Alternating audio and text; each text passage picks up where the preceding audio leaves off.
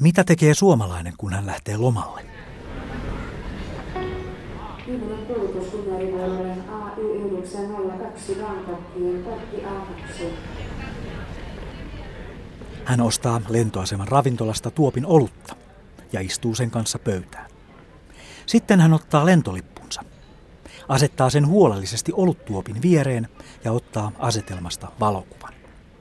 Katsokaa, meikä lähtee lomalle. Sen jälkeen hän jakaa valokuvan Instagramissa tai Facebookissa. Ei ehkä olisi kannattanut, mutta se on jo myöhäistä. Kuva on maailmalla ja niin ovat myös henkilötiedot. Boarding passin eli tarkastuskortin viivakoodista voi lukea matkustajan henkilötiedot. Instagramissa jaetun kuvan avulla pystyy kirjautumaan matkustajan tietoihin lentoyhtiön sivulla. Viivakoodi tarjoaa pääsyn sekä henkilön että lennon tietoihin, eikä esimerkiksi matkustajan passin tietoja tai luottokortin numeroa ole kovinkaan vaikea selvittää. Vuonna 2015 kahden amerikkalaisen lentoyhtiön, American Airlinesin ja United Airlinesin, tietojärjestelmiin tunkeutuneet hakkerit pääsivät käsiksi tuhansien asiakkaiden tietoihin. He pystyivät varaamaan itselleen ilmaisia lentolippuja ja lunastamaan katteettomia asiakasetuja. Järjestelmiin päästiin helposti. Kenenkään ei tarvinnut murtautua järjestelmiin, vaan niihin mentiin siististi käyttäjien tiedoilla.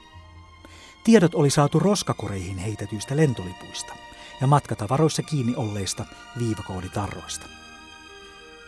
Niissä olevat viivakoodit sisältävät niin sanotun PNR-koodin. Se on varaustunnus, yksinkertainen kuusimerkkinen koodi.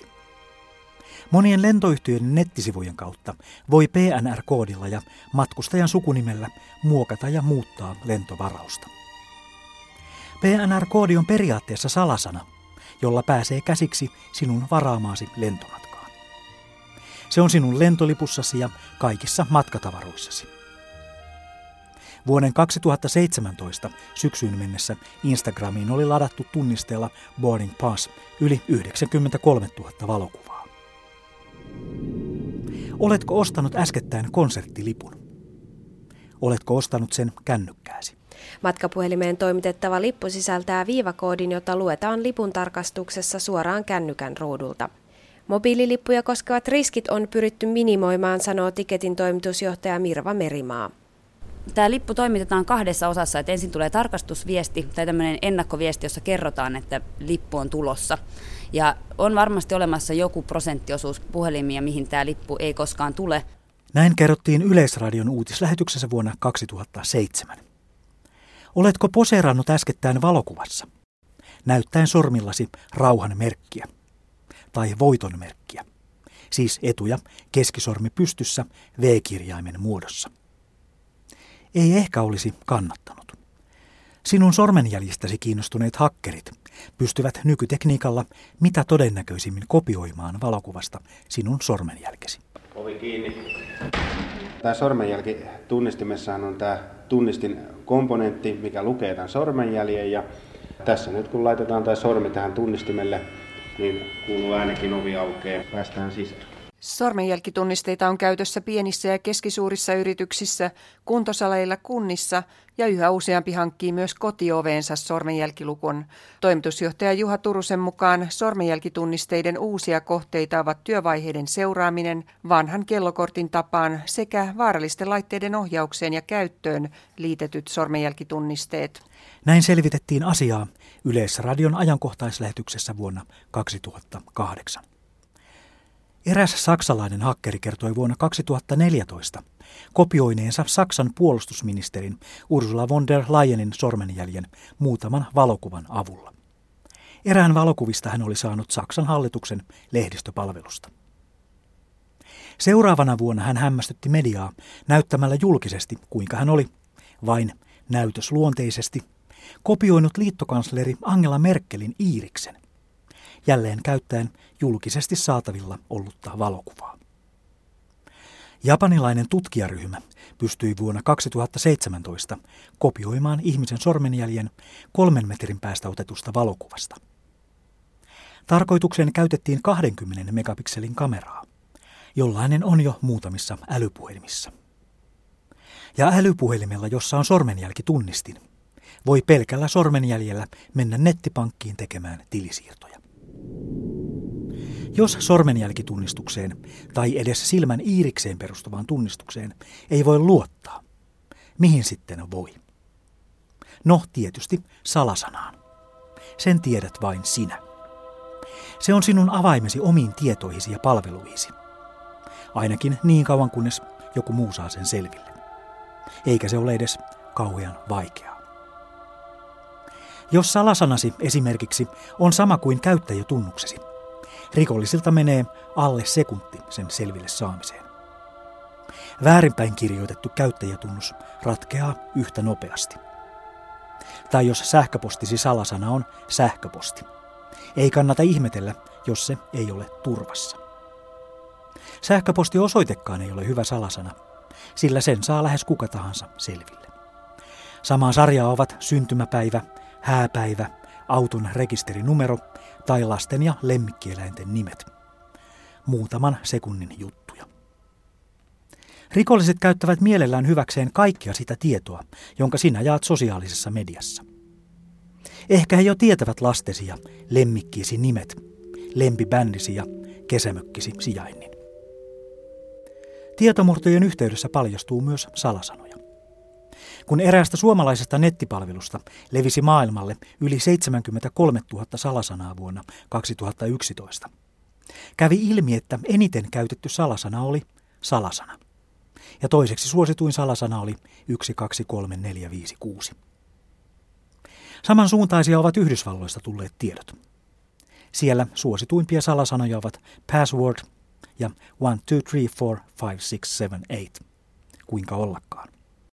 Suomalaisten erityisesti suosimia salasanoja ovat myös porkkana, perkele, perhonen, salainen ja mustikka. Tässä järjestyksessä. Mitä tämä kertoo suomalaisesta mielenmaisemasta? Jos sama salasana on käytössä muissa palveluissa, niin joku voi sitten sen käyttäjätunnuksen ja nimen tai sähköpostiosoitteen perusteella arvata sen käyttäjätunnuksen ja kokeilla sitä samaa salasanaa muissa palveluissa ja käyttää sitä luvatta. Näin neuvottiin kansalaisia Yleisradion uutislähetyksessä vuonna 2010. Millainen sitten on salasana, jota hakkerit eivät pysty saamaan selville? Netissä oleva salasanakone kertoo salasanan turvallisuuden. Kun kirjoitat salasanan koneeseen, se kertoo kuinka nopeasti rikolliset pystyvät murtamaan sen. Sana yleisradio murtuisi 57 sekunnissa. Sanayhdistelmän Yle Areena murtuminen kestäisi arviolta kuusi tuntia. Sanat Suomen yleisradio kestäisivät huomattavasti pitempään, jopa kolme vuotta. Ja jos sanojen jatkoksi vielä lisää yhtiön perustamisvuoden, siis Suomen yleisradio 1926, Kone kertoo, että rikolliset saisivat murrettua salasanan vasta satojen vuosien kuluttua. Pitäisikö uskoa? Onko vahvojen salasanojen keksiminen todella noin helppoa? Tietokirjailija Simon Singh on koodikirjassaan sitä mieltä, että kysymys viestinnän salaamisesta on nyt ajankohtaisempi kuin milloinkaan aiemmin. Ja hän puhuu kaikesta viestinnästä. Hän sanoi, että kun informaatio on muuttumassa yhä arvokkaammaksi hyödykkeeksi, kun puhelumme kulkevat satelliittien välityksellä ja sähköpostimme useiden tietokoneiden kautta, niitä on liian helppo tarkkailla. Myös lisääntyvä kaupankäynti netissä vaatii suojautumista ja salaamista. Meidän yksityisyytemme vaatii salaamista. Simon Singh toteaa, että maailmanhistorian rivien välit on kirjoitettu salakirjoituksella. Hän sanoi, että meidän yksityisyytemme ja meidän toimintamme digitaalisessa maailmassa voidaan turvata ainoastaan salakirjoituksella. Informaation aikakausi ei tule toimeen ilman salakirjoitusta, hän sanoo. Asia ei ole vain nykyajan ongelma. Jo Julius Keesarilla oli ongelma. Kun hän lähetti viestejä armeijalleen, vihollinen sai ne selville. Vihollinen pystyi lukemaan ne. Avuksi tuli salakirjoitus, niin kutsuttu Keesarin salakirjoitus. Ennen pitkää Keesar käytti salakirjoitusta kaikessa kirjeenvaihdossaan. Sen avulla viestit pysyivät salassa. Tiedot pysyivät turvassa. Yli 2000 vuotta myöhemmin meidän ongelmamme on sama. Me haluamme tietojemme olevan turvassa. Me haluamme viestiemme olevan turvassa. Miksi me sitten kerromme kaiken avoimesti sosiaalisessa mediassa? Entä jos todella haluamme viestiemme pysyvän salassa? Entä jos salakirjoitamme kaiken kirjeenvaihtomme? Miksi saattaa joku kysyä? Mitä salattavaa sinulla on? Mitä oikein touhuat? Eikö se kestä päivänvaloa? Viestien salaaminen, niiden salakirjoittaminen on nykyään huomattavasti helpompaa kuin Julius Keessarin aikoina. Nykyään salaaminen tehdään digitaalisesti, mutta salakirjoitusta yritetään myös murtaa digitaalisesti. Kaikki tehdään tietokoneilla. Eikä digitaalinen salakirjoitus ole suinkaan ongelmatonta. Se voi olla jopa vaarallista. Amerikkalainen Phil Zimmerman kehitti 1990-luvun alussa joka miehelle tarkoitetun ilmaisen salausohjelman, jolle hän antoi nimen PGP, Pretty Good Privacy. Ohjelma oli internetissä kenen tahansa ladattavissa. Pian mustapukuiset miehet tulivat vierailulle. Ja pian Zimmerman oli suuren valamiehistön edessä. Häntä syytettiin asekaupasta – Häntä syytettiin laittomasta aseviennistä. Zimmerman ei suinkaan ollut vienyt maasta konetuliaseita, granaatteja tai ohjuksia, vaan hän oli asettanut salausohjelmansa tarjolle internettiin. Yhdysvaltain hallitus piti salausohjelmaa sotatarvikkeena, eikä sotatarvikkeita saanut viedä maasta ilman Yhdysvaltain ulkoministeriön lupaa. Yhdysvaltain hallitus oli sitä mieltä, että salausohjelma auttaa sekä terroristeja että Yhdysvalloille vihamielisiä valtioita. Salakirjoitettua viestintää käyttämällä tietyt tahot voivat toimia Yhdysvaltoja vastaan. Huoli oli aiheellinen. Salakirjoitettua viestintää on vaikea, jopa mahdoton valvoa. Salakirjoitus on nettirikollisten työkalu mutta samalla se on ehkä ainoa keino, jolla kansalainen voi varmistaa yksityisyytensä. Kumpi on meille tärkeämpää? Tehokas valvonta ja sen tuoma turvallisuus? Vai oma yksityisyytemme ja sen tuoma turvallisuus? Hakkerit ovat onnistuneet saamaan käsinsä useiden maiden suurlähetystöjen ja ulkoministeriöiden salaisia tietoja. Joukkoon on mahtunut salaisia tietoja myös Tiibetin pakolaishallitukselta sekä Natolta. Laaja nettivakoilu ulottuu tutkijoiden mukaan myös Suomeen. Kanadalaistutkijoiden raportin mukaan vakoiluverkosto on onnistunut murtautumaan kahdessa vuodessa lähes 1300 tietokoneeseen 103 maassa. Kanadalaiset tutkijat pääsivät verkoston jäljille, kun tiipetiläisten hengellisen johtajan Dalai Laman toimisto otti heihin yhteyttä mahdollisten nettimurtojen takia. Näin kerrottiin Yleisradion uutislähetyksessä vuonna 2009. Ja huun mukaan väärinkäsiin on voinut päätyä sähköpostiosoitteita, puhelinnumeroita, syntymäaikoja ja salasanoja. Yahoo ei ole kertonut, kuinka kauan se on itse tiennyt asiasta, mutta ainakin elokuusta asti. Tuolloin hakkeri tarjosi myyntiin 200 miljoonaa Yahoon käyttäjänimeä ja salasanaa. Yahoon tietomurrosta kerrottiin Yleisradion uutisessa vuonna 2016. Kun maailman ehkä kuuluisin hakkeri Kevin Mitnick vapautui vankilasta vuonna 2000, hän perusti tietoturvaan erikoistuneen konsulttiyhtiön. Sen jälkeen hän on kiertänyt maailmaa luennoimassa asiasta, jonka hän todella tuntee. Hän puhuu kokemuksesta. Onhan hän ollut hakkeri, tai tarkemmin sanoen krakkeri. Nykyään puhutaan monesti hakkereista, vaikka tarkoitetaan krakkereita. Nimityksillä on historiallinen ero. Alun pitäen hakkerit olivat hyviä jätkiä. Tietokonepiireissä heitä kutsutaan valkohatuiksi. He osaavat tunkeutua tietojärjestelmiin, mutta eivät halua aiheuttaa vahinkoa. Heidän toimintansa on eettistä. He haluavat jakaa tietoa ja varoittaa vaaroista. Krakkerit ovat mustahattuja. He tunkeutuvat tietojärjestelmiin pahat mielessä. He tavoittelevat omaa hyötyään, joko mainetta tai rahaa tai molempia. On myös harmaahattuisia hakkereita.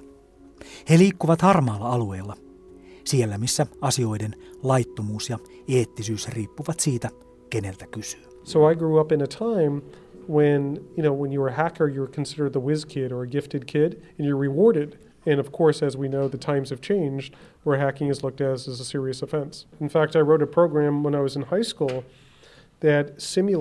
Minun nuoruudessani hakkereita pidettiin lapsineroina tai ainakin lahjakkaina lapsina ja palkittiin.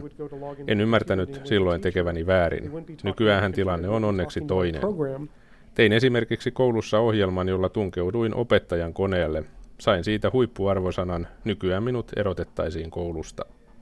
Näin kertoi Suomessa vierailut tietoturvakonsultti Kevin Mitnick Yleisradiossa vuonna 2003. Häntä haastatteli Aki Laine. Kevin Mitnick sanoo olleensa maailman etsityin hakkeri. Eikä hän paljoa valehtele. Amerikkalainen tietotekniikkayhtiö DEC ilmoitti Mitnikin aiheuttaneen yli 4 miljoonan dollarin vahingot yhtiölle 1970-luvulla ja varastaneen yhtiön ohjelmistoja yli miljoonan dollarin arvosta. Mitnik oli tuolloin 16-vuotias. Ensimmäisen vankilatuomionsa hän sai tunkeuduttuaan Pentagonin tietokonejärjestelmään 1980-luvun alussa. Hän oli tuolloin 19-vuotias. Hän palasi uudelleen vankilaan viideksi vuodeksi 1990-luvun puolivälissä. Oltuaan vuosien ajan Yhdysvaltain liittovaltion poliisin FBIn etsityin tietokonerikollinen. Itse Mitnik on vakaasti sitä mieltä, ettei milloinkaan yrittänyt hyötyä rikoksistaan taloudellisesti. Hän tahtoi vain osoittaa, mitä kaikkea tietoverkoissa voi tehdä, jos niitä ei suojata paremmin. Uransa aikana hän tunkeutui muiden muassa Nokian, IBM ja Motorolan tietokonejärjestelmiin. Käydessään esitelmöimässä Suomessa vuonna 2013 hän pyysi anteeksi tunkeutumistaan Nokian järjestelmiin. Hän kertoi vain etsineensä tuolloin tietoja Nokian uusista puhelimista. Hongkongissa poliisi on jäädyttänyt tiedostojen jakosivusto Mega Uploadin varoja. Uuden-Seelannin poliisi on kertonut lisää sivuston perustajan suomalais-saksalaisen Kim Dotcomin eilisestä pidätyksestä. Dotcomin vuokraamasta kartanosta takavarikoitiin miljoonien arvosta omaisuutta ja rahaa. Mega Uploadin vastaista operaatiota johtaa Yhdysvaltain keskusrikospoliisi FBI. Näin kerrottiin Yleisradiossa suomalais-saksalaisen krakkerin Kim Dotcomin pidätyksestä vuonna 2012. Dotcom kehuskelee tunkeutuneensa jo alle kaksikymppisenä satojen yritysten tietojärjestelmiin. Hän mainitsee NASAn, Pentagonin ja Citibankin. Hän on aina osannut nauttia julkisuudesta. Osa hänen saavutuksistaan pidetään fiktiona – Totta on kuitenkin se, että 2000-luvun alussa hän joutuu pakenemaan kotimaastaan Saksasta Taimaahan, jossa hänet kuitenkin pidätetään. Hän saa ehdonalaisen vankeustuomion ja maksettavakseen 100 000 euron sakon. Hän muuttaa Hongkongiin. Ehdonalaiset vankeustuomiot kasvavat ja hän anoo Uuden-Seelannin kansalaisuutta. Hänellä on suomalainen passi ja hän esiintyy suomalaisena. Kaikkien yllätykseksi kansalaisuus myönnetään. Sitten asia selviää. Kansalaisuus myönnetään automaattisesti jokaiselle, joka sijoittaa 10 miljoonaa dollaria Uuteen Seelantiin. Vuonna 2012 alkaa tapahtua. Virkavalta tekee pidätysiskun Kim Dotcomin luksuskartanoon. Mukana on helikoptereita, poliisikoiria ja 72 poliisia. Koko hänen omaisuutensa takavarikoidaan. Kerrotaan, että pyyntö ratsiaan oli tullut Yhdysvaltain liittovaltion poliisilta. Kerrotaan, että kartanon katolla liehui Suomen lippu.